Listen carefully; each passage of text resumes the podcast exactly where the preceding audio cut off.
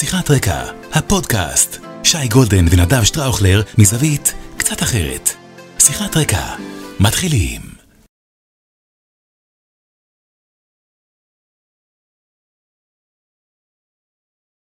ראש, אני נדב שטראוכלר ואיתי פה בקוקפיט, בקוקפיט היום זה דווקא יפה. מילה רלוונטית פה- במיוחד. יש פה קונטקסט. שייקה, שי גולדן, אחד היחיד. תודה, תודה, אני אהלן פה. אחי, אהלן. אני, מה שלומך? וואלה, תשמע, אני, אני כאילו, אני אומר את זה ואנשים מסתכלים עליי באיזה עין עקומה, אני, אני באמת מאוד אופטימי, לא מפה לחוץ. יש פה ימים מורכבים, יש פה ימים קשוחים, ולצד זה, יש פה בעיניי גם הרבה מאוד הזדמנויות, ואחת מהן תקרה ממש כאן היום בשידור, כי. אנחנו בפרק מיוחד, לא נכון. בפרק רגיל, לתשעה באב. בוא, בוא נתחיל עם קרדיטים לעושים במלאכה. תן כי אנחנו, את האנשים שעוזרים לנו, אנחנו יודעים לכבד. ראשון לכל, אה, מספר אחד, number 1, numero uno, באמת, מספר 10, מספר 10, רני אשל. הפודמאסטר, שותף שלנו מלא לפודקאסט הזה מהשנייה שהוא נולד. והוא איתנו באש, במים, בית"ר ירושלים. ב- למרות שהוא פחות- מכבי הוא- חיפה, כן, אבל אנחנו הוא- מפרגן לו בכל זאת. הוא הבין את החרוץ. פה בישראל היום, דניאל שפע הגדול, number 1, נטע פלודרמן, המפיקה שלנו, מפיקת הדיגיטל, נטע עשאי, אביב דרורי, מהסושיאל, חיתוכים, עריכות, הפצות. אסף קושר, יותר נכון כשר. ואורי דגון. אה, שניהם אה, בתחום התוכן מנהלים אותנו, ואנחנו פה אה, בשיחת רקע, שיחה שבה אנחנו מנסים לתת את ה... בפנוכו של המאחורי הקלעים, אמרתי שבוע שעבר, לדעתי זה דיוק מצוין. ואנחנו גם השבוע ננסה גם לתת ניתוח של הסיטואציה שאנחנו נמצאים בה, פרשנויות, עדכונים, אבל גם בעיקר ננסה באמת היום לנהל שיחה, ערב תשעה באב, זה לא סתם, ב... לא סתם. בחרנו בעיתוי הזה. אמת. אה, לנסות ולהביא אה, באמת אה, שיח אחר, לנסות להביא שיח אחר, כי לדעתי כולנו בישראל זקוקים לשיח אחר. חד משמעית. זקוקים להחלמה. אנחנו לא רואים את זה באולפנים, לא רואים את זה בשום מקום. אנחנו ננסה היום באוהל הקטן שלנו, בסוכה הקטנה שלנו, לייצר דיאלוג בין שני אנשים שמנצגים כל אחד את המחנה שלו, ואולי להצליח לייצר פה איזשהו גשר מילולי לעבר אה, מציאות אה, טובה יותר. לגמרי, לגמרי, ויהיו איתנו בעצם שר החינוך יואב קיש, כן. אה, והשר לשעבר, חבר הכנסת חילי טרופר. איש המחנה אה, הממלכתי. נכון, דיברנו עליו פה לפני כמה שבועות. נגיד רק אה, למי שנמצא איתנו פה, נגיד לו תודה. קדימה, אנחנו, אני אתן רק איזה, זה, אנחנו בעצם בעוד כמה דקות ייכנסו, אנחנו נתחיל, הנה, זה הקונטרה. אה, ייכנסו אלינו לאולפן, אנחנו גם כתבנו, פתחנו ואפשרנו ואנחנו גם נציף איזה שאלה או שתיים או קצת יותר במהלך השידור, זה שידור live. כמובן yep. מי שיתפוס אותנו אחר כך זה יהיה רלוונטי בכל במיוחד, הפלטפורמות. אה, ספוטיפיי, גוגל פודקאסט, אפל פודקאסט אה, וכן הלאה. נגיד אה, שלום לעוקבים, לצופים, באמת, אנשים שבשבילם אנחנו, הוא עזב את היום עבודה שלו, אני, גם כן היו לי עניינים, ועזבתי אותם כדי לבוא לתת לכם את השידור הזה. איתן ברון, האחד והיחיד, שהוא איתנו בכל פרק, בכל שידור, הוא באמת אחד העוקבים היותר נאמנים שלנו. סחטיק. שוש נקש המלכה, וניר בלאו המהמם, ודני לנגר, הוא ידע, הוא זיהה כבר את החולצה שלך. דני לנגר, תקשיב, אלוף, הוא רוצח, החולצות. הוא רוצח, הוא. לא משנה. אבל לנגר, אני אביא לך פעם גופייה, באמת, אני אביא לך, לך מתחום הפוטבול, נראה אותך, אתה יודע, גאון בכדורגל, נראה אותך בפוטבול. אפרת חורש, וטובה קרני, וציפי זמיר, ואורנה קריל, וציון פיטוסי, ואפילו בוקי כצמן איתנו פה צופה, כל הכבוד הנה, לנו. הנה, רבים וטורבים ותכף ומצטרפים. תצטרף האחת והיחידה הטובה שטראוכלר, שבלעדיה... ואז אין- אפשר להתחיל באמת, לא- אבל זה לא אז. כבר באמת אשטג לא התחלנו. אה, אז אנחנו כ- כתמיד, אנחנו נתחיל עם פרק חולצות קצר, ואחר כך נעשה איזושהי הקדמה, אחר כך החברים יצטרפו לאולפן, ובאמת הכל- ננסה לנהל איזשהו שיח, אה, שהוא, ב- כמו שאמרת, הוא שיח אחר. אנחנו נשמח לשמוע, כי יש פה נציגים באמת של מה שנקרא של שני הצדדים, כן. אבל אלה שני אנשים שאני באופן אישי מעריך, וגם אני יודע שאפשר לנהל פה דיאלוג. אירוע שהוא כמעט היום, כשאתה פותח כל פלטפורמה תקשורתית אפשרית, כמעט אה, פרדוקס, כמעט בלתי זה אפשרי. קשה, קשוח, קשוח, אז אנחנו נעשה את זה פחות קשוח, יותר נעים. התחלת להגיד משהו? אה, זאבי הזמיר לי באילת, ביקש נגיד שהוא צופה בנו מאילת, זאבי, תודה אחינו. סחטיק. אה, גם אורית יעקב גנור, יעקבי גנורי, גם כן עוקבת נאמנה שלנו. תקשיב, א', אתה נוכל. אתה נוכל. ואני אספר לכם מאחורי הקלעים סיפור. תקשיבו. אבל, אבל יינתן הזמן להשיב. אה, בטח, אני- אני אעשה את הטייק שלי ואתה תעשה מה שתרצה. אנחנו אתמול חשבנו על הפרק, אמרנו פרק מיוחד, ט' באב, אחדות, עם ישראל. בוא נביא חולצות של נבחרת ישראל.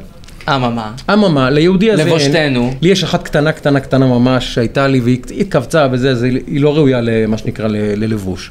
אז אמרנו, טוב, אה, נביא כחול לבן. הפכתי את כל ארון החולצות שלי, מצאתי כחול לבן, ומצאתי גם קונטקסט להיום, והבאתי את מייקל ג'ורדן מנוף קרוליינה 23. זה באמת חולצה, אגב, רגע, אה, אני אדבר עליה. מדהימה. אבל אני רוצה עכשיו פה לתת לך זה, ואני כן. פוגש את היהודי הזה במעלית.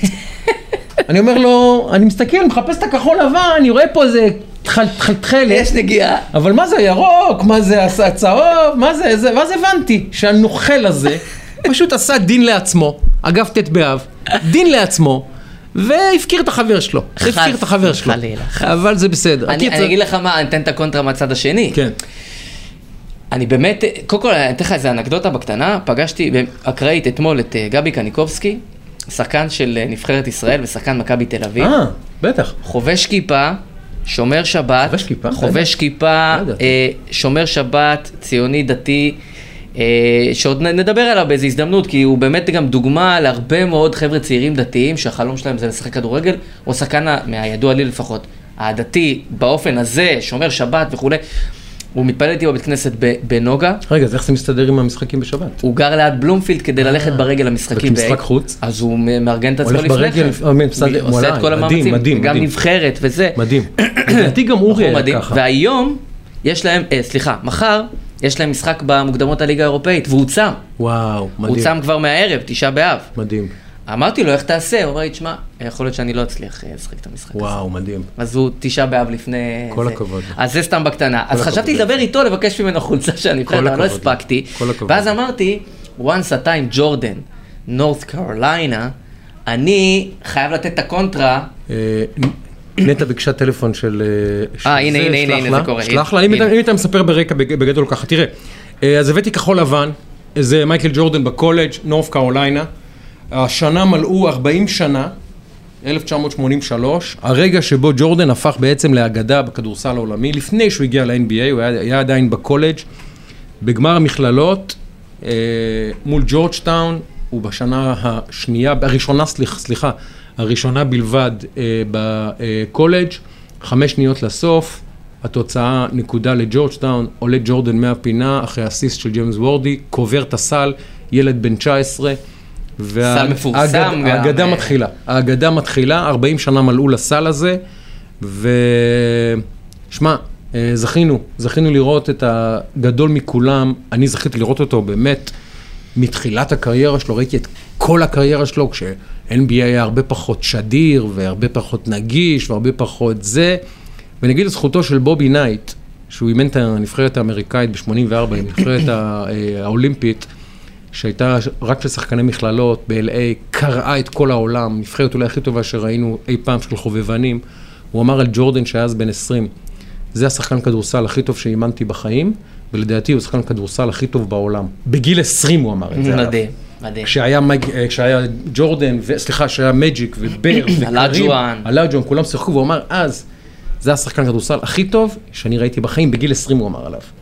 אז אה, בובי נייט. טוב, אני רצ... אני... מהגדול מכולם. בדיוק, אז אה, זה היה הרפרנס רגע של אה, הנוכלות, עכשיו- הבנת? עכשיו אתה- עכשיו היה- אתה עוקץ אותי בתירוץ מכוער. הרפרנס היה שברגע שאמרת שאתה עם, בחולצה, בהברקה גאונית, יש לציין, של ג'ורדן בכחול לבן בקרוליינה, אמרתי, מכיוון שאין לי נבחרת ישראל, שזאת, שזאת uh, בפני עצמה בעיה, אבל מכיוון שאין לי, אמרתי, אני צריך לתת את הקונטרה לשחקן שהוא לא בברזיל, איזה, אלא דווקא קוסמוס.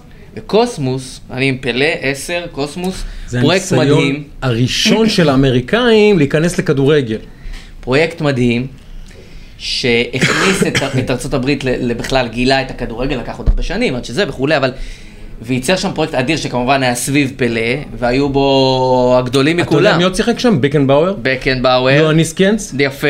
מרדכי שפיגלר, המכונה מוטל'ה. יפה מאוד. אה, היו לך שם, אתה צדקת, אני כן. רציתי לעבור על השמות, רובי יאנג, אה, כמובן, לאחר מכן אה, עוד שחקנים גדולים, ראול, וכמובן, לאחר הרבה שנים, אחרי שפלא וכל זה הכשירו, קובי מויאל גם עבר. קובי מויאל. קובי מויאל. אתה יודע, זה כמו- בזה, אבל, למה זה, למה היה רפרנס? אחד, כי באמת אמרת, הבאת את הגדול מכולם, אני אנסה להביא את הרפרנס של הגדול מכולם מהכדורגל. בקוסמוס, שזה כאילו באמת היה שם איזה איחוד, אפרופו אחדות וכולי. בניו יורק אגב. זה היה. והיה שם את ההתפרקות, ובשנת 2010 אתה יודע שהקבוצה הוקמה מחדש על ידי פלא. וואלה. כן. ו...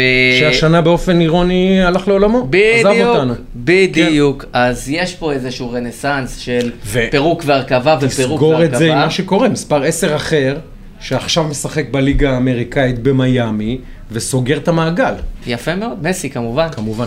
אתה יודע שהבקיע אתמול צמד ובישל בישל גול? ראיתי את הגול הראשון שלו בדקה ה-90 ומשהו, איך כולם עומדים, כן, ואתמול הם. שיחקו משחק ליגה נגד לא יודע מי, זה, ברור, הכל תשמע, שם זה. והוא ובוסקטס, ראיתי רק highlight, שלוש ארבע דקות, אחי, זה, רואים שחקנים מ... לא הוגן. בלי לפגוע, בלי לא לפגוע לא. ב-MLS, מה שנקרא, מה שקורה שם, זה, הם, הם, אתה יודע, הם מתחום אחר, מה שנקרא, הם ברמה אחרת. נכון. הוא ובוסקטס פשוט כן, לא, זה לא, קוראים את ברור המשחק. שזה, וגדי קינדה. גדי קינדה. והבן של שלוי, גם. כן? גדי קינדה והבן של שלוי משחקים? ביחד. יעקב שלום? צפריר שלוי? אברהם שלוי. שלוי. אה, אז זה, כאילו, אה, לחבר רגע את העניין הזה. ניתן רגע איזו הקדמה קטנה לפני שכאילו גם אה, יצטרפו. האורחים שלנו וכולי, ונעשה פה איזה ציפוף שורות. אה, תראה, אני חושב שהיום הפרק הזה הוא פרק טיפה אחר. כן. אה, לא רק בגלל ש...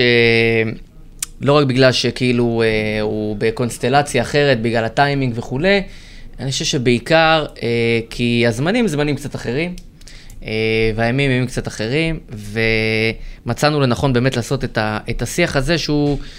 אה, בסופו של דבר אנחנו 93 פרקים, שיחת רקע, בפרק הראשון, מי שיצלול לפרק הראשון הראשון, אה, יראה שבעצם זה היה הנרטיב והקונטקסט. איך לדבר ולהעביר רגע שיח טיפה אחר. ובימים שהשיח הוא כל כך אה, קוטבי ו- ו- ואגרסיבי ומתלהם ועוד הרבה מאוד דברים, אז באמת אנחנו מצאנו לנכון להביא את, אה, אה, לבקש אה, גם משר החינוך יואב קיש וגם מחילי להגיע, ואני סקרן לשמוע, יש לי גם כמה שאלות לשאול אותם וגם קצת, אנחנו נדבר קצת עבר, טיפה הווה ובעיקר גם קצת או קצת יותר מקצת עתיד. אה, מי שעוקב פה יודע שהשיחות כאן הן לא שיחות של הפרעות וזה, אנחנו רוצים לתת לאנשים לדבר, להשמיע, כי בשביל זה הם באו ובזה אנחנו רוצים לשמוע אותם. אה, ויש לי איזו שאלה שאני סקרן לשמוע, לשמוע מ...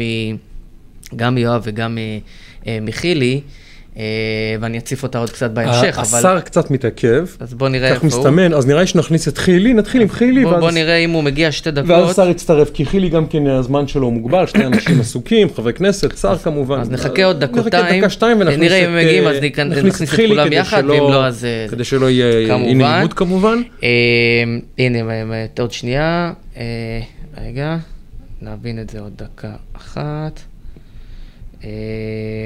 אה, אני, אני אז, אני, ש- אז אני רק אומר שאני כן. סקרן במובן הזה שיש פה אנשים שמקשיבים לנו מ- מצד מסוים של המפה, שבעד הרפורמה וכולי, ורוצה לשמוע קצת צד מסוים, וגם להפך. ולכן, הנה, זה הנה כאשר נכנס מגיע, live, אסף כשר, הכל בסדר. הכל טוב, הכל עם טוב. חולצת ה-Y50 שלו. אה, 05, סליחה, ה-Y505. שלום לכם? שלום, אסף. כשר, אה, אחד משחקני ה fantasy הטובים בישראל, אם לא הטוב שבהם. אדם שאגב נוכלים, עוקץ בכל, אה, זה המקצוע שלו בין היתר. פה זה אה, קונטרה. בכל ליגת. מונדיאל, בכל ליגת זה, הוא עוקץ את כולם, פשוט נוכל אמיתי.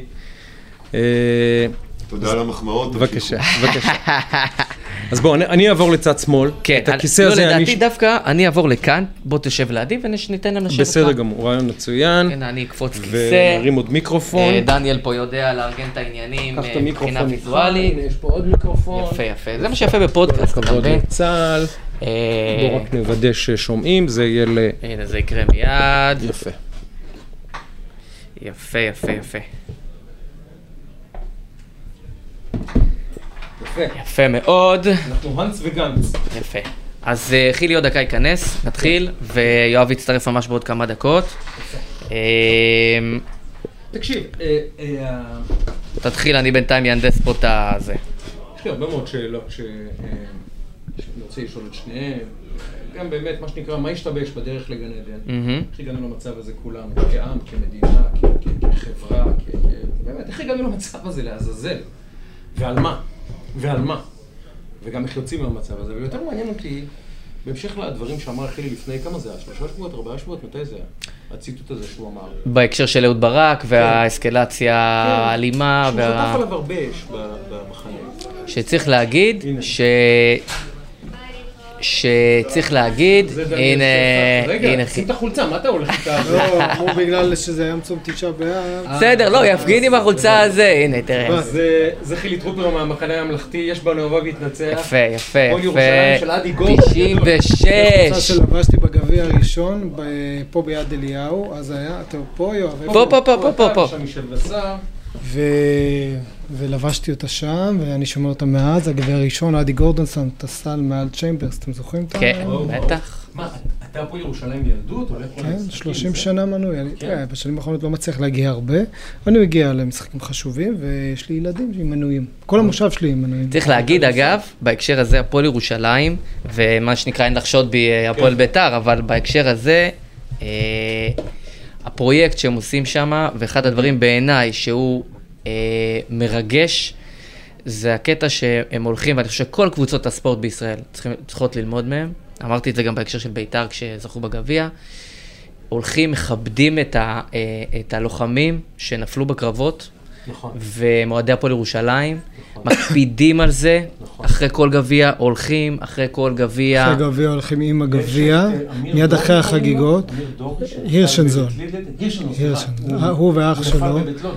בית ליד, נכון? כן, וגם אח שלו, הם שני אחים הירשזון. הם בעצם הבני- הבני- הם- אחים של תמי חומסקי שנשואה לאייל. נכון. נכון, נכון, נכון. ושניהם יש אגב אמיר ואלעד הירשנזון, יש יציאים על נכון. שמם.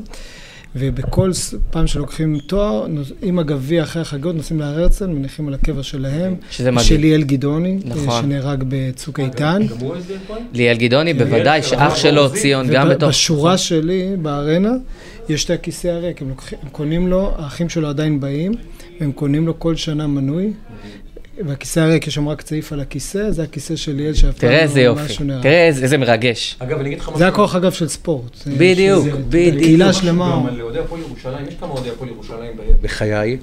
חייב להגיד לך שבדירוג השרופים, הם בטופ שלוש בישראל.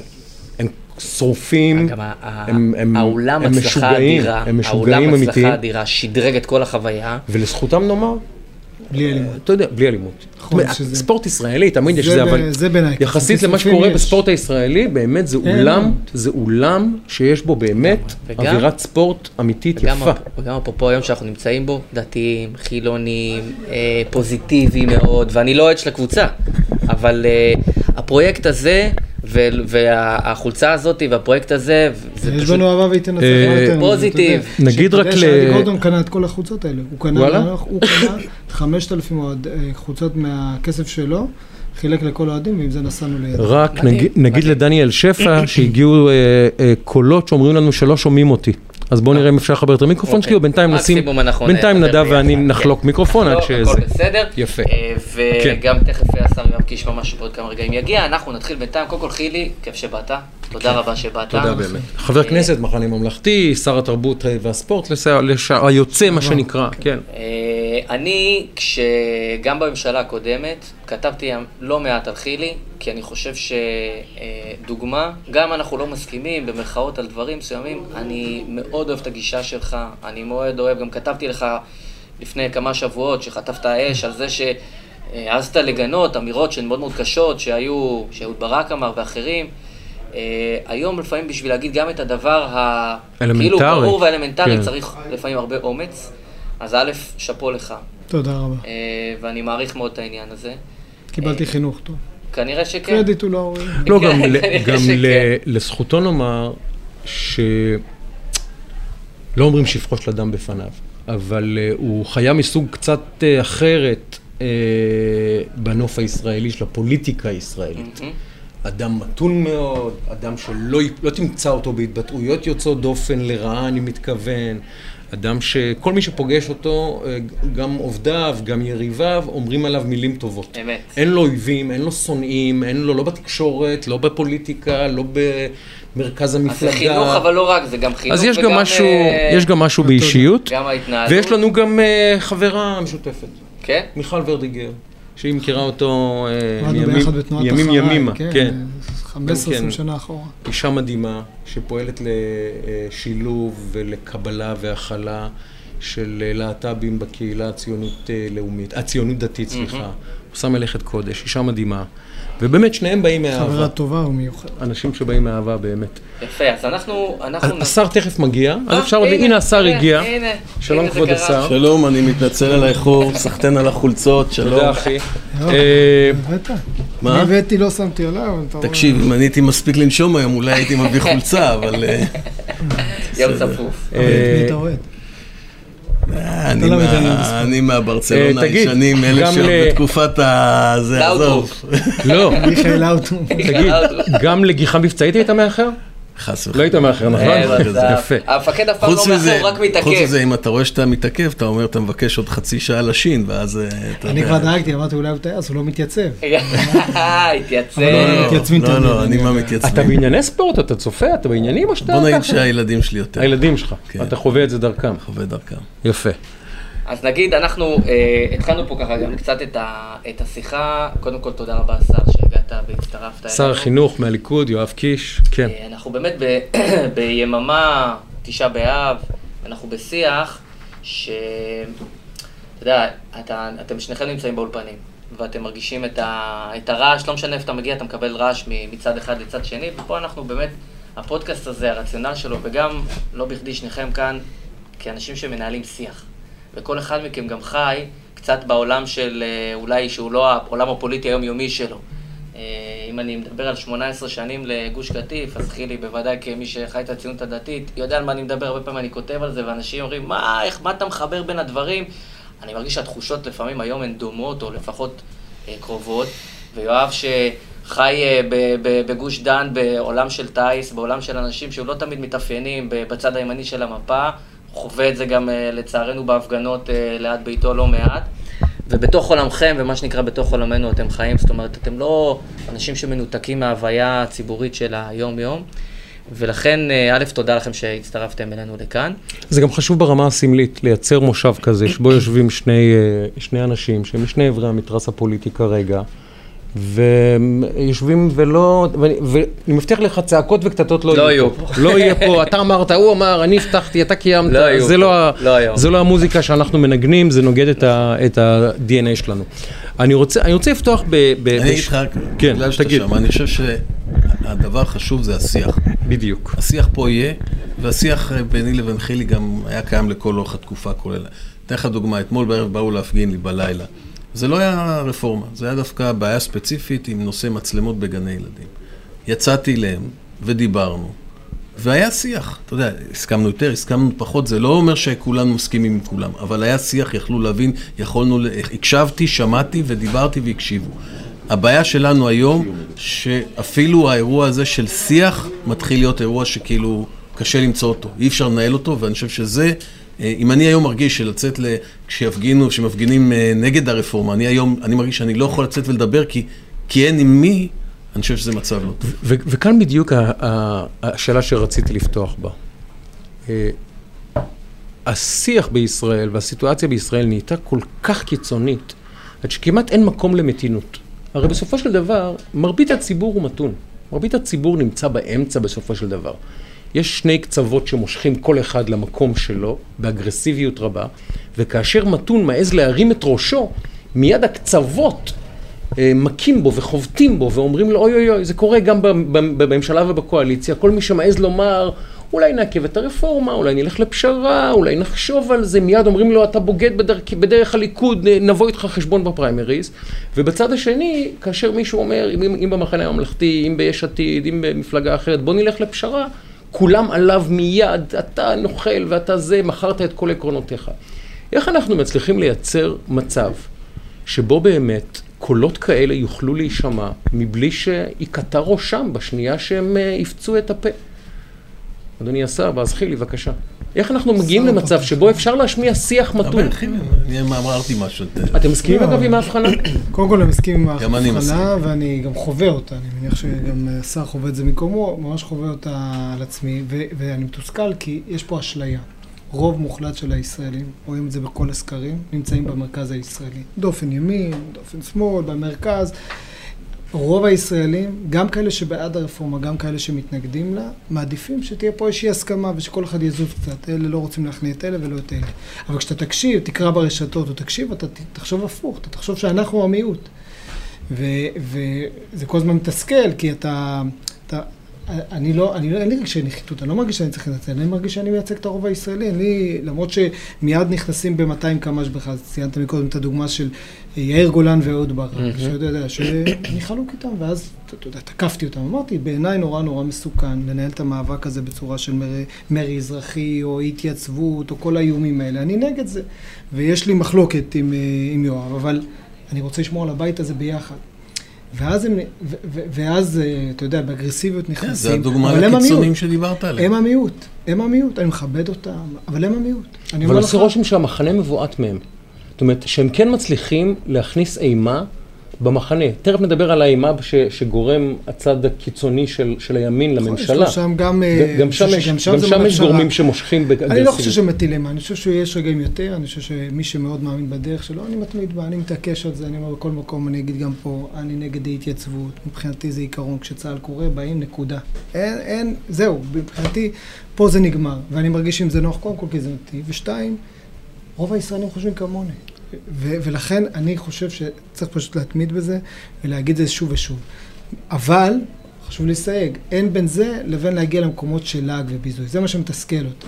כי בעצם אתה יכול להגיד, אני חולק באופן עמוק על הטייסים שהודיעו שהם לא התייצבו. אבל אני לא לועג להם, אני לא מבזה אותם. זה אנשים שעשו מי, כמו יואב יודע. אין ספק. ש- יותר, ש- יותר ימי מילואים ממה שנעשה עם כולנו, נעשה מעכשיו עד סוף חיינו. אין ספק. וסיכנו את חייהם, כמובן. ציונים, סיכנו את כמובן. חייהם. אתה יודע, לנסות לתקוע טריז ביני לבינם, אתה יודע, אני הייתי, אני חייל אה, קרבי, הייתי בדובדבן, כל כך הרבה פעילויות, הם הצילו את החיים. יש לי חבר שקיבל כדור פה מהצוות באיזה פעילות, מסוק נחת בתוך האש וכולי, הוציאו- האיש הזה חי עד היום בזכותם. לכן אני יכול לאהוב אותם, להעריך אותם וכולי, ולחלוק עליהם. אני יואב. מאוד מתחבר למה שחילי אומר. אני יכול להגיד לך שלפעמים אני גם נותן דוגמה ששמעתי את חילי אומר משהו, וזה היה, ב... שנינו היינו דרך אגב בשיחות של בית הנשיא. לא יודע אם במקרה או לא במקרה, מה שנקרא, כך יצא.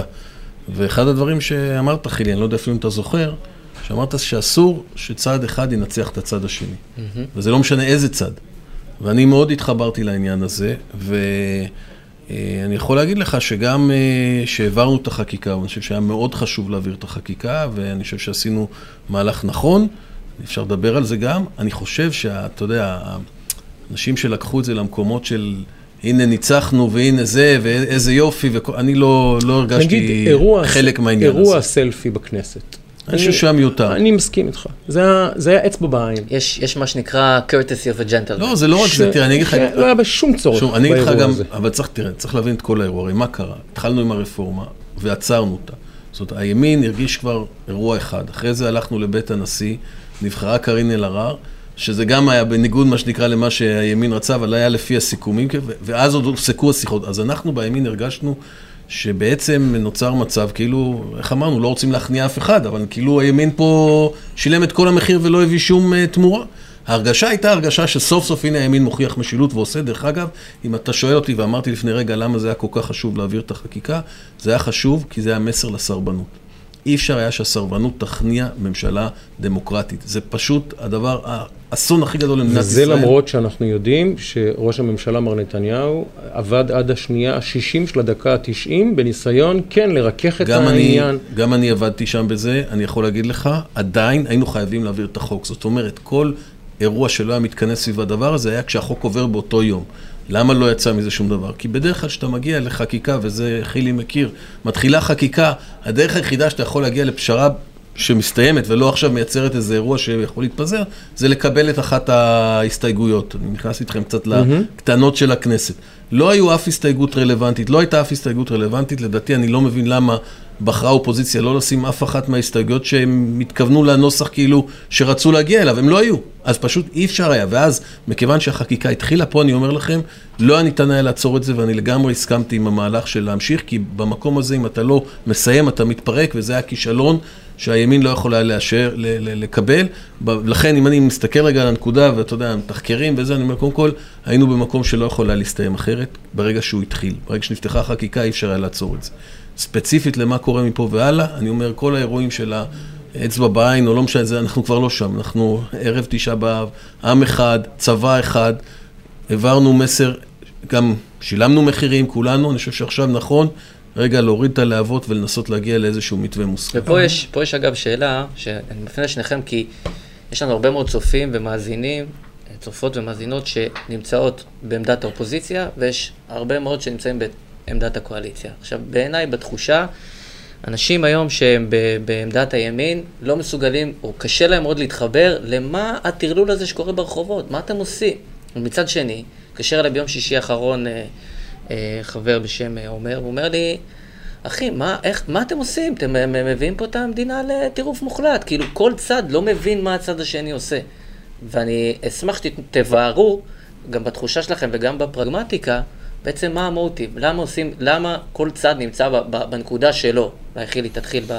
תראה, קודם כל אני חושב שבאמת בגלל הפרופיל האישי של כל אחד מאיתנו, שאנחנו חיים קצת על קו התפר, לי יש הרבה במשפחה שהם. תומכים, הצביעו למפלגות בקואליציה ותומכים בשינויים וכולי, אז אנחנו יותר יכולים להבין את נכון. התחושות האלה.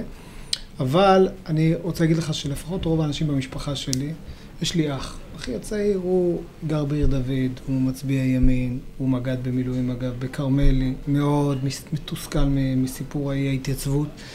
והוא אומר בכאב, הרי אם היו 200 חיילים שלי בגולני, אומרים שהם לא באים, אף אחד לא היה מסתכל לשם בכלל. Mm-hmm. אבל גם הוא אומר, לא שווה את המחיר. וגם אבא שלי אומר, והרבה מאוד בסביבה שלי שהם אנשי ימין, אומרים, לא שווה את המחיר, המחיר הזה הביטחוני, הקרע הגדול. שמי דמיין לפני כמה חודשים היית אומר לי, זה ייכנס לתוך הצבא, זה נשמע לי כמו תסריט דמיוני. המחיר מול ארה"ב, הסיפור של סוכניות הדירוג, בעיקר הקרע בעם, ולכן בעיניי את זה הממשלה מפספסת. כי זה לא רק החלוקה הרגילה של תומכי בעד הממשלה, הרפורמה וכולי. מסה גדולה מהעם, גם ראיתי אתמול בסקרים, ברמה של 70-80 אחוז מהישראלים, ואני אומר את זה גם לקיצונים אצלנו, mm-hmm. שאומרים, אסור לדבר איתם, אל תוותרו, אתה יודע כמה וואטסאפים, רק כשהם שומעים שאני נכנס איתם לשיחה, אה, לא לוותר להם במילימטר, עד הסוף. זה לא שפה שאני מכיר כשאני מתמודד עם אחים שלי. אז אני חלוק באופן עמוק על חלק מהדברים. אני חושב שהפספוס הגדול של הממשלה, והאצבע בעין זה אולי רק הזיקוק של זה, אבל זה עוד לפני. זה ההתעקשות הזו ללכת למהלך חד צדדי. אני מבין מה יואב אומר לי, הגענו למצב ששמעתי את זה מחבר אחר בקואליציה, שתי אופציות גרועות. אם לא נעביר את החקיקה, נכנענו לאיומים ולאי התייצבות. אם, אה, אם נעביר את החקיקה, צה"ל אה, נפגע קשות, לא כל אחד יבחר את המושגים שלו. טעות בעיניי להגיע בכלל לסיטואציה הזו. למה לפני כמה שבועות? שוב הלכתם למהלך חד צדדי. אגב, בנוסח הכי קיצוני שיש, חלק גדול ממבקרי מערכת המשפט מימין מתנגדים לו, כלומר יואב דותן ואלבשן וכולי, אין כמעט אקדמאים ימין שחושבים שזה דבר נכון. למה להיכנס שם שוב? אז אתה באמת מגיע לקורלס, שבסוף יש, אנחנו השאלה, עכשיו אחרי פיצוץ אדיר. השאלה, חילי, אתה מסוגל להבין את הסנטימנט בימין הישראלי, שאומר, חבר'ה, במשך אה, שמונה חודשים פה, למעשה כופפתם את הממשלה, למעשה דרכתם לנו על הראש, למעשה ביזיתם אותנו, למעשה אנחנו יצאנו למסע הזה. עם רפורמה, נשארנו עם האות רש, אולי עם הצ'ופצ'יק של האות רש. וגם את זה אתם לא מוכנים לתת לנו להעביר. השאלה זה אם אתה מסוגל להבין סנטימנט של איש ימין שאומר, אני רוצה פשרה. אני למשל איש כזה. אני רוצה פשרה, אני חושב שצריכים להגיע להידברות. אני הייתי מוכן לעצור אתמול או שלשום מתי שזה לא היה, מעומק הלב, גם אמרתי את זה וחטפתי הרבה בבית, מה שנקרא. אני מאמין שהיה צריך להגיע להידברות ולהסכמה, אבל עדיין, יש סנטימנט בימין שאומר, חבר'ה, הרחקתם לכת.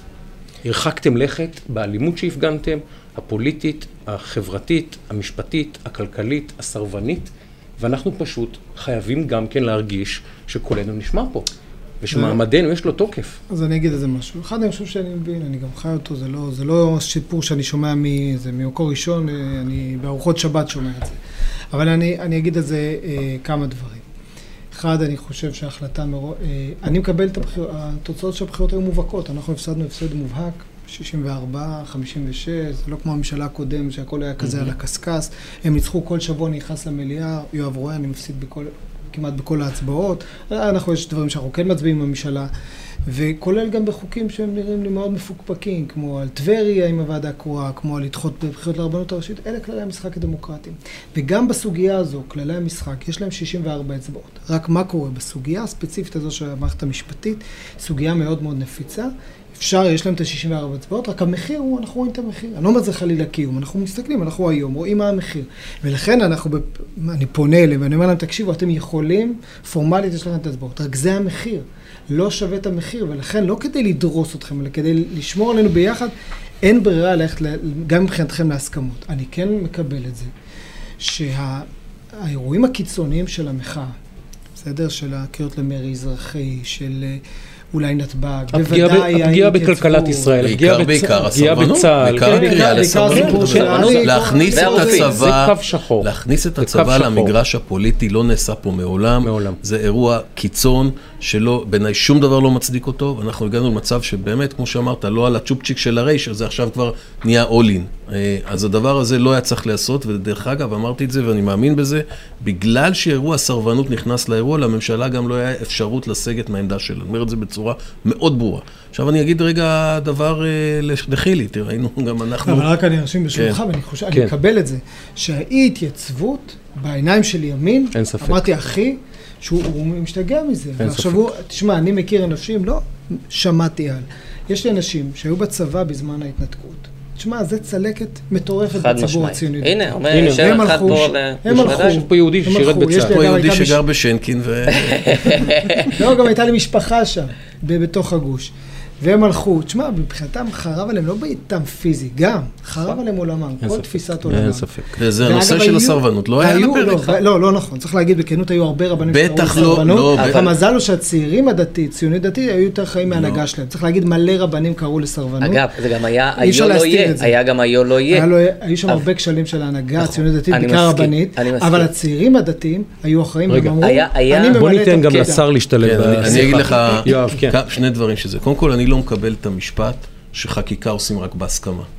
ההפך הוא, ואתה יודע את זה היטב. חקיקה באופן מובהק מייצגת את הרוב בכנסת, ותמיד יהיה אי הסכמה. ולכן לבוא ולהכ... ולהכתיב לנו חקיקה בהסכמה, זה בעצם להגיד, אני לא מכיר בתוצאות של הבחירות, ולכן זה לא קביל. מה כן? אני אגיד לך איפה אתה, מה אני כן מרגיש ש, ש, שנכון. דרך אגב, היינו באופוזיציה לא מזמן, כן? לפני שנה וקצת. הם היו בקואליציה. לא באנו ואמרנו להם חקיקה רק בהסכמה. השתמשנו בכלים הפרלמנטריים שיש לנו, אבל מה שלא עשינו, וזה בדיוק מתחבר גם לא, אולי לקיצונים של הצד שלכם, שלא הלכנו לגבות מחיר ממדינת ישראל. לא הלכנו למקומות האלה שדיברנו עליהם על סרבנות עכשיו. לא הלכנו למקומות של שיתוק נתב"ג. לא הלכנו למקומות של לחסום כבישים ולהדליק מדורות בכבישים. השקיע בכלכלה, להוציא כספים מפה וכן הלאה. עם רצון, כאילו, יש פה אירוע קיצון של מהלכים שפוגעים במדינה באופן מכוון, ששייך לצד, אני לא חושב שכולם אה, מסכימים. דרך אגב, אני מאוד תומך וחושב שזו זו הדמוקרטיה, כל ההפגנות הגדולות, שמע, זה מדהים, זה מדהים שכל שבוע באים, זה מדהים שהימין עושה הפגנה, אבל רגע, אבל, אבל לא לרדת למקומות שהם בניגוד לחוק. אני אקשה עליך מצד שמאל. יש לי עכשיו בת זוג שהיא היא, היא באמת אבלה, היא באמת אבלה והיא מבועטת והיא מבוהלת והיא פשוט, היא באמת יומיים היא כבר לא מצליחה אה, להירגע, באמת יומיים, וזה מדהים לראות את זה. אז אני, היא, היא אומרת לי ככה, שמע, חקיקה במעמד צד אחד זה דבר טבעי, אתם יכולים נכון. להעביר מאה אלף חוקים, אבל שינוי שיטת משטר, אומרים חברינו בצד שמאל, זה כללי משחק אחרים כבר. זה הגביע הקדוש. המשחק של שיטת המשטר בישראל הוא משחק שאנחנו צריכים להגיע אליו בהסכמה. כל חקיקה אחרת בסדר. זה, זה, אני רוצה להצטרף אליו. וזו השאלה באמת ששואלים אה, אחינו בשמאל. למה אנחנו בימין הולכים לשינוי כללי המשחק של התשתית הדמוקרטית הישראלית, ולא אה, עושים את זה אז בהסכמה? אני רק ברשותך, אני כן. אוסיף לפני ש- שתענה. זה בעיניי שני, שני הדברים. אחד, אני חשוב לי להעיר לך, כשאתם הייתם אופוזיציה, אתה מצייר את זה תמונה קצת רומנטית. חס וחלילה, עשינו לכם אתם- עבודה, עשינו לכם אתם חיים הצבעתם קשים. באופן שיטתי נגד הכל. נכון. זה תפקידה של כל- אופוזיציה. לא, לא, בכנסת? לא, רגע, רגע, רגע, בכנסת? שנייה, כן. אתכם. בכנסת? אני נכנס כל שבוע לכנסת ואני מסתכל על מה אני, אצביע. ויש הרבה חוקים ועשיתי שמביאים... את הקרב שלי בכנסת. ואם הם חוקים טובים, רגע, אני מצביע בעדם. הם באופן שיטתי אמרו מצביעים על הכל, כולל מה שטוב לישראל. הם הצביעו, הם עקבו את הוויזה, הם הצביעו נגד מדים ללימודים, הם, לא נכון. נגד תקנות איו"ש. הם, הם, זה, הכל איו"ש. היה כשר כדי להפיל את הממשלה. אני אופוזיציה לממשלה, לא למדינה. ולכן, לא, לא התמונה נכון, הרומנטית. הזאת, תמיד. אנחנו, אתם אז הזקתם הרבה מאוד דברים לאזרחי ישראל, כי אמרתם הכל שווה כדי להפיל את הממשלה. בואו ניקח את ה... והדבר השני, רק אני מצטרף למה שהוא אמר. בסדר? בסוף, עם כל הכבוד, אנחנו לא שינינו, לא הבאנו בממשלה הקודמת, ובכלל חוקים ששינו את כל מארג היחסים בין הרשויות. אה, אתם הבאתם משהו דרמטי עכשיו, ועדיין יש לך את האצבעות בשביל היום. רק המחיר בוא, הוא, בוא לך, מחיר. איום ונורא, לא שווה את זה. קודם כל ההבדל היה 61, אתה צודק, ממדים ללימודים, כי הזכרת את זה. באנו ואמרנו לכם, תיתנו 100%, אנחנו נתמוך. עכשיו, אתם עשינו, נתתם? כן, נתנו, העברנו את זה. אז בסוף הגענו להסדר ביחד לא, שם. אתם, אבל מה עשיתם?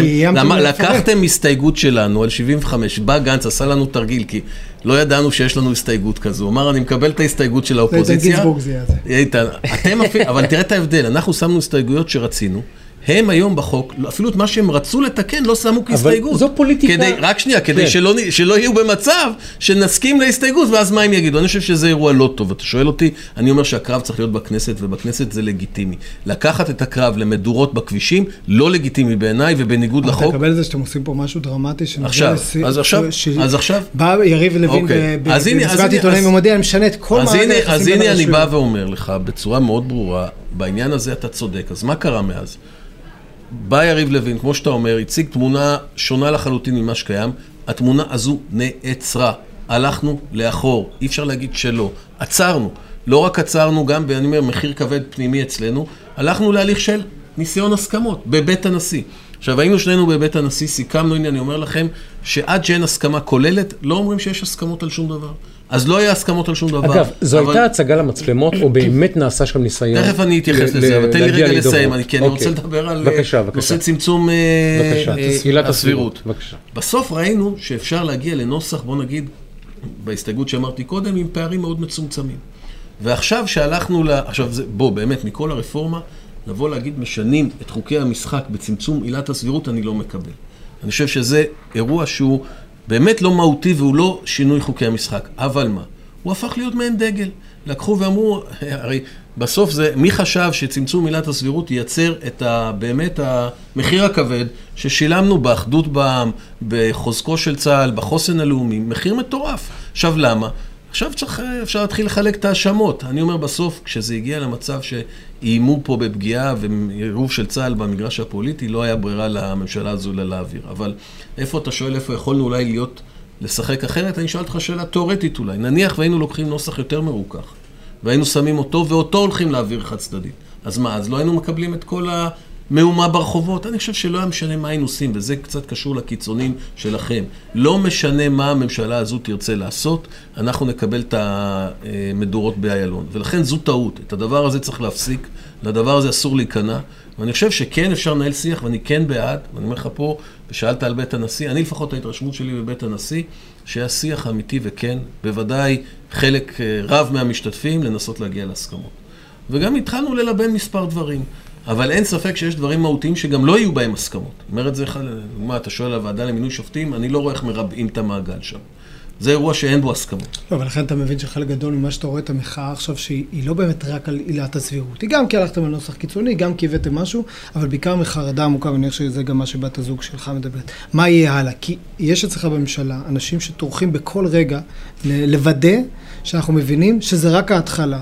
זה נכון שאיתמר בן גביר הוא הקצה של זה, הסלטים ו- וכולי. אתה יודע ש- שיש בזה משהו שהוא הוא כדי למחוץ. גם אני הפסדנו אתמול, רוצה- ואז להגיד אני- לנו, אני- זה אני- רק הסלטים. לא, לא, רק לגבי זה מילה, אומר- תן לי להגיד מילה, כן. כי גם אמרתי את זה קודם לגבי אה, באמת אה, הת- התבטאויות ואמירות והסלפי, האמירה של איתמר בן גביר, טעות קשה, מיותרת, לא היית צריכה להיאמר. חד משמעית, לא מקובל. צריך להגיד... חשוב להגיד, אבל, זה כל הזמן. נכון, לכן זה כבר יושב במקום של חרדות. לכן זה יושב- הם כל הזמן אומרים לנו, זה רק יושב- ההתחלה. זה יושב תכף בא עוד. יושב בין הפרגמטיקה לבין התחושה. עכשיו, דיברת קודם על הנושא של הסכמות ואי הסכמות. ה- הממשלה הקודמת העבירה את אותו אה, הסכם ימי, את אותו ויתור על שטח טריטוריאלי של מדינת ישראל. העבירה... ממשלת מעבר היא עוד לממשלה- הייתה, כבר לא למדינה- הייתה. למדינת אויב. כשהיועמ"שית, שאין לחשוד בה כאילו ב- ב- בימניותה או בגיבוי הקואליציה הנוכחית, לפי התחושות לפחות ביום ובתקופה הזאתי, גם היא עצמה אמרה להביא את זה לכנסת, ויאיר לפיד פשוט, אי אפשר להגיד, צפצף על ה... על ה... לא, היא לא, היא לא פסקה שזה מה היא לא פסקה, אבל זה- היא- היא אמרה שזה היה לה הדבר- איזה נוחות, אני לא זוכר מה ו- זה. ו- ואני אני מבין גם למה, זה לא- זה לא. אירוע קל. ו- ואז זה קרה ללא הסכמות. נגעת ב... ב... לא, אבל, אבל בוא, זה בסדר גודל בעיניי. זה אירוע אחר. שממשלות עושות, זה אני דווקא מקבל את מה לא שיואב נכון, אמר. שלא כל דבר שממשלה עושה, היא צריכה. גם אני לא ביקשתי ממנו, עכשיו תבוא לקבל ממני כל אישור, הוא ניצח בבחירות. דווקא אני רק הסכם אומר כזה חד וחלק היה צריך להגיע לכנסת. בנושא העניין- כזה. העניין הוא דווקא ש- וממשלת מעבר. היה פה אירוע, דרך אגב, בסוף גם התפוצץ לנו, כי זה גם טקטית מול החיזבאללה, שאמר יאיר לפיד, עכשיו יהיה לנו שקט, זה היה ברור שזה היה סימן לחולשה. בכלל לא היה הסכם מול החיזבאללה. זה אגב, הסימן חולשה החולשה זה הממשלה. הזו שמאפשרת לאוהלים להיות שם ולחבר'ה להיות על הגדר. בוא, האירוע, ההרתעה התחיל- שלנו נשחקה מאוד, גם בגלל אולי האירוע דברים שם, הפנימי. האירוע התחיל שם, שחשבו שאותו הסכם של קנייה יביא, יקנה איזשהו שלווה, וזה ברור לנו שזה לא יכול אתה לעבור יודע מה. אמרו לי לא מעט אנשי קואליציה אז, שהם היו באופוזיציה, שדורי, הלוואי תעשו את זה לא, ותפסיקו לא. לנו את זה, זה הסכם שכל מערכת הביטחון, חבר'ה, אתה ממני מדבר פה לא על שמעת קנייה. זה. לא, לא ממך. לא בדיוק. ממני לא שמעת את זה. אני הייתי בקבינט אז. מגיעים לחדר, ראש מוסד, ראש השב"כ, הרמטכ"ל, ראש אמ"ן, ראש המל"ל, כל מנתחי הזה, ואומרים לך חד משמעית, זה הדבר הכי נכון לטובת מדינת ישראל. וביטחונה. חבר'ה, אל לא תנסו את לערער. את זה, כאילו מדובר פה על איזה לא, קנייה, לא זה. יכול להיות, שזה מה שהיה, אני אומר, מבחינת בהתחלה כללי אמרו לא המשחק, מוסרים מים טריטוריאליים, ואז ראינו שכן מוסרים מים טריטוריאליים. עזוב, אני לא ניכנס לאירוע לא הזה, היה אירוע רע מאוד, דרך אגב, אירוע רע לדמוקרטיה. אני חולק עליך. הנקודה, בקצה, נגעת גם בגוש קטיף. אני באמת הייתי אקטיבית בגוש קטיף. אה, סבא וסבתא שלי, שהם היו ניצולי שואה, אה, פונו, האנשים המבוגרים ביותר מגוש קטיף פונו מביתם, דודים שלי פונו מביתם, משפחה שזה, גדלתי בגוש קטיף בעצם. אה, ונאלצתי לקחת חלק בעניין הזה, ולא היה בכלל בלקסיקון שלי סירוב פקודה. ואתה צודק שבאמת היו רבנים שדיברו וכולי, אבל תופעות סירוב הפקודה היו ממש ממש בשוליים באופן יחסי למבצע הזה. גם. וגם המערכת אה, טיפלה בהם ביד קשה. כן, מאוד, מאוד, ג- אני לא מדבר על הוא דווקא עשה את זה המפגינים. בצורה אינטליגנטית, הצבא ידע לא לאמת דווקא מי ש... לא, אבל לא היה ש- קמפיין שקרא לזה לא, היו ברמות... רבנים, תשמע, אני לא, בא מהציונות אבל, הדתית, אה, היו מכתבים של, אגב, גם אח ואבא של אה, ראש הממשלה היו חתומים על רבנים, מכתבי קריאה רבנים בלי לסרבנות, צריך להגיד. ב- בכבודם, הם לא טייסים, הם לא קצינים במילואים, בלי לפגוע בכבודם אני- בשום אני צורה. אומר בצורה חד משמעית, כולם צריכים כן. להתייצב, זה לא זה, אני יפה, רק אומר, הנקודה, גם שם. זהו, אז הנ- הנקודה היא שגם אז, גם ההסכם הזה, וגם- זה אירועים פטאליים. עכשיו, אני קורא את החברים שלי, גר בפלורנטין בתל אביב, ובמה שנקרא בתוך העם אני חי, ואני קורא את החברים שלי. מגוש קטיף עברת לפלורנטין? אתה רואה, דרך? זה. זה, זה, אני- אני קולט את, ה- את ה vibe, ו, ואני מכבד את זה, כי באמת, אני הייתי בתחושה באותם ימים שהמדינה נגמרה. כאילו, אנחנו היינו בתחושה, בגירוש מגוש קטיף, שזה אירוע שאני, חברים שלי שראיתי אותם שם, אמרתי, הם לא יתגייסו לצה"ל. אמרתי, אנשים לא יבואו, היה שבר ענק בקרב אנשים, באמת מלח הארץ, כאילו, אין, אין עוררין על זה.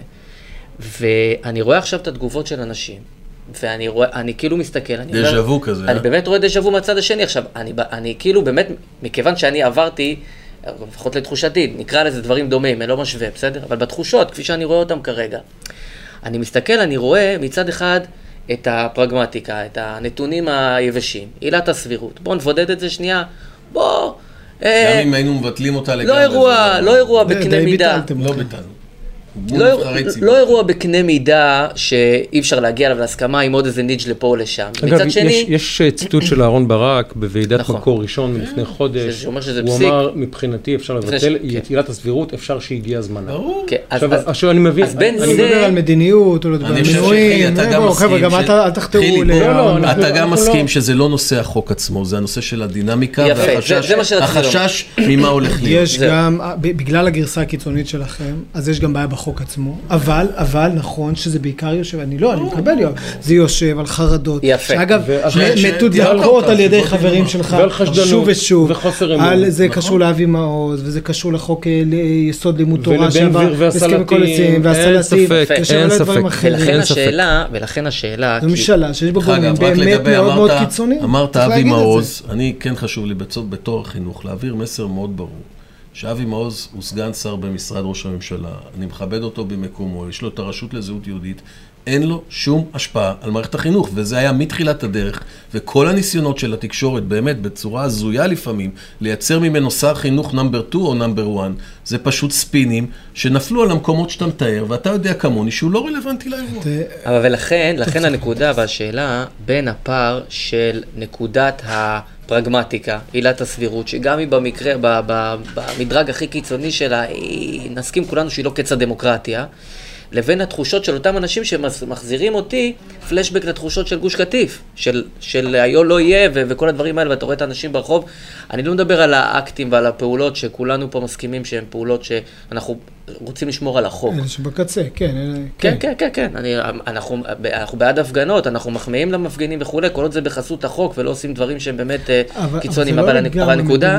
זהו, הנקודה היא שאני אומר, בסוף גם אתה אומר, זה בר הסלטים, זה כאילו האמירות האלה, זה ההדלקה, זה קמפיין, באמת, שאני לא זוכר, אני עוסק בעולם, לא זוכר קמפיין כל כך כל כך משמעותי של השקעה במינוף מהלכים, שבסוף הם מקצינים את התהליך, הם לא גורמים, הם לא מחפשים, זה, בסוף אתה אמרת גם בעצמך, על ההקצנה, היא לא מחפשת את המאחד. ואז אני שואל, איפה אתם גם בתפקידכם, ושניכם ישבתם בשיחות עם הנשיא, איפה אתם בתפקידכם יכולים לייצר את השונות הזו, אפרופו אנחנו ערב תשעה באב, ואתם שניכם באמת, לא בכדי כאן, כי אני רואה בכם גם דמויות שמקרבות ולא דמויות שפותחות בר של ספק, סלט עם ההקשר ספק, הזה. אין ספק. ואז באמת נשאלת השאלה, כשאנחנו מסתכלים על המצב הקיים, שהוא באמת מצב אה, סופר רגיש, מה אפשר לעשות, או מה אתם מסתכלים ורואים שאפשר לעשות כל אחד בחלקת עולמו ובסביבתו, כדי לנסות, רגע שנייה, להרגיע את העניינים ולחפש את, ה, את המאחד יותר.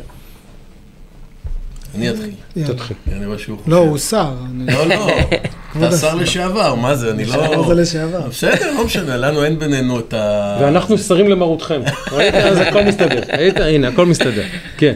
אני באמת חושב, גם ערב תשעה באב, זה כאילו, איכשהו הגענו בול לתאריך הזה, מה שנקרא, בלי, בלי לשים לב, או עכשיו כולנו שמים לב. את הלקח שלמדו, מה שנקרא, אבותינו ושילמו מחירים קשים, אנחנו חייבים ללמוד אותו היום, ואנחנו צריכים להתחיל לדבר אחרת, אולי להתחיל בלהקשיב.